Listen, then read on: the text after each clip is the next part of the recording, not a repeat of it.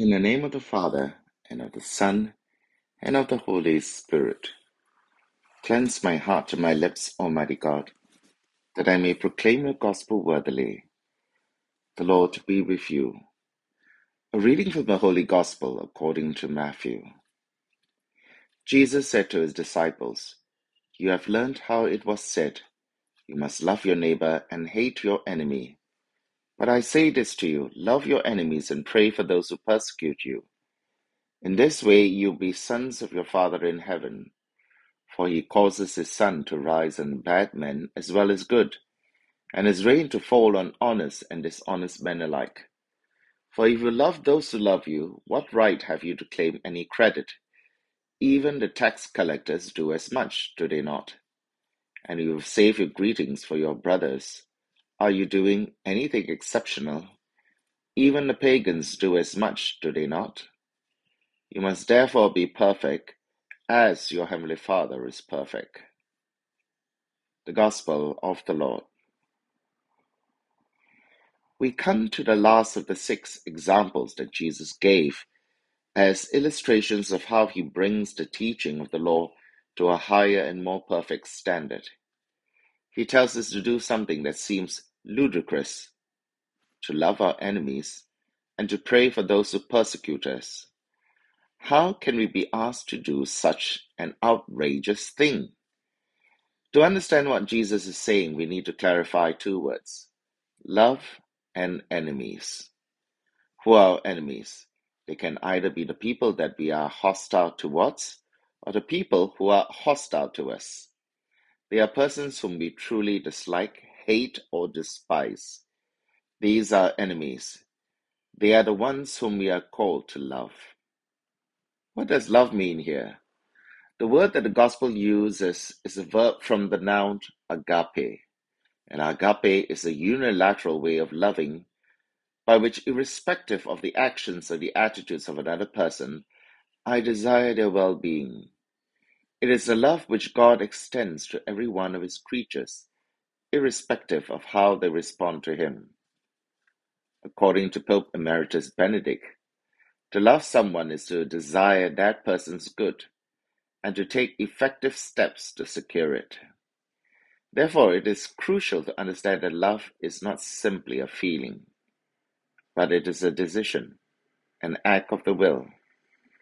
In essence, to love is to have the other person's total welfare at heart.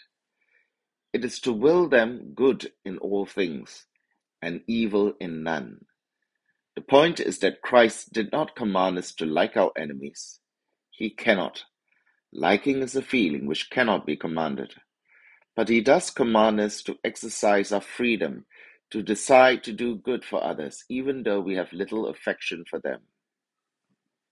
There is no denying that for many of us, all of all the teachings of Jesus, the mandate to love our enemies is the one most difficult to live out. Jesus gives us a commandment, not a suggestion. Love for our enemies is not an ideal, but rather a way of life. And we cannot consider ourselves authentic disciples of Jesus unless we truly love our enemies. Thus, the real litmus test of a Christian is not the number of hours he spends in prayer nor the amount of money he gives to the poor. It will be found in the simple yet tremendously challenging commandment love your enemies and pray for those who persecute you. Today, we have visited the lands which were once evangelized and administered by two great saints, Saint Cuthbert and Saint Bede.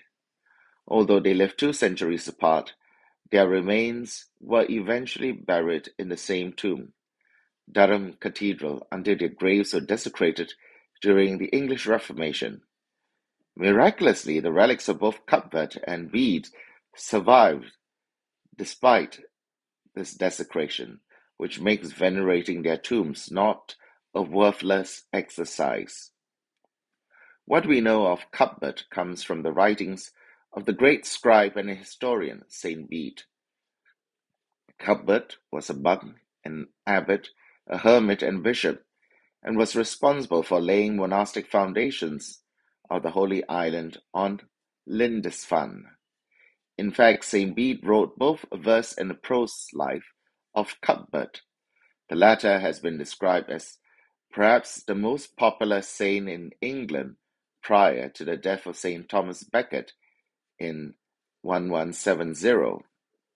Just as Saint John the Baptist acted as a bridge between the Old and the New Covenant, Saint Cuthbert had also navigated the Church in a transition from the old Celtic form of Christianity to the Roman way with the influx of missionaries from Rome. Saint Bede is considered to be the father of English history. His most famous work, Ecclesiastical History of the English People, is a source vital to the history of the conversion to Christianity of the Anglo-Saxon tribes. The standard practice of dating from the date of birth of our Lord Anno Domini AD and before Christ BC was the result of the popularity of this historical chronicle. During his lifetime and throughout the Middle Ages, Bede's reputation was based mainly on the scriptural commentaries, copies of which found in their way to many of the monastic libraries of Western Europe. As we continue our pilgrimage to Walsingham to visit England's Nazareth, let us turn to these two great English saints and ask for their intercession for the people of England, for a revival of faith and a renewal of the local church, that one day England will be restored to its great dignity as Mary's dowry. In the name of the Father, and of the Son, and of the Holy Spirit. Amen.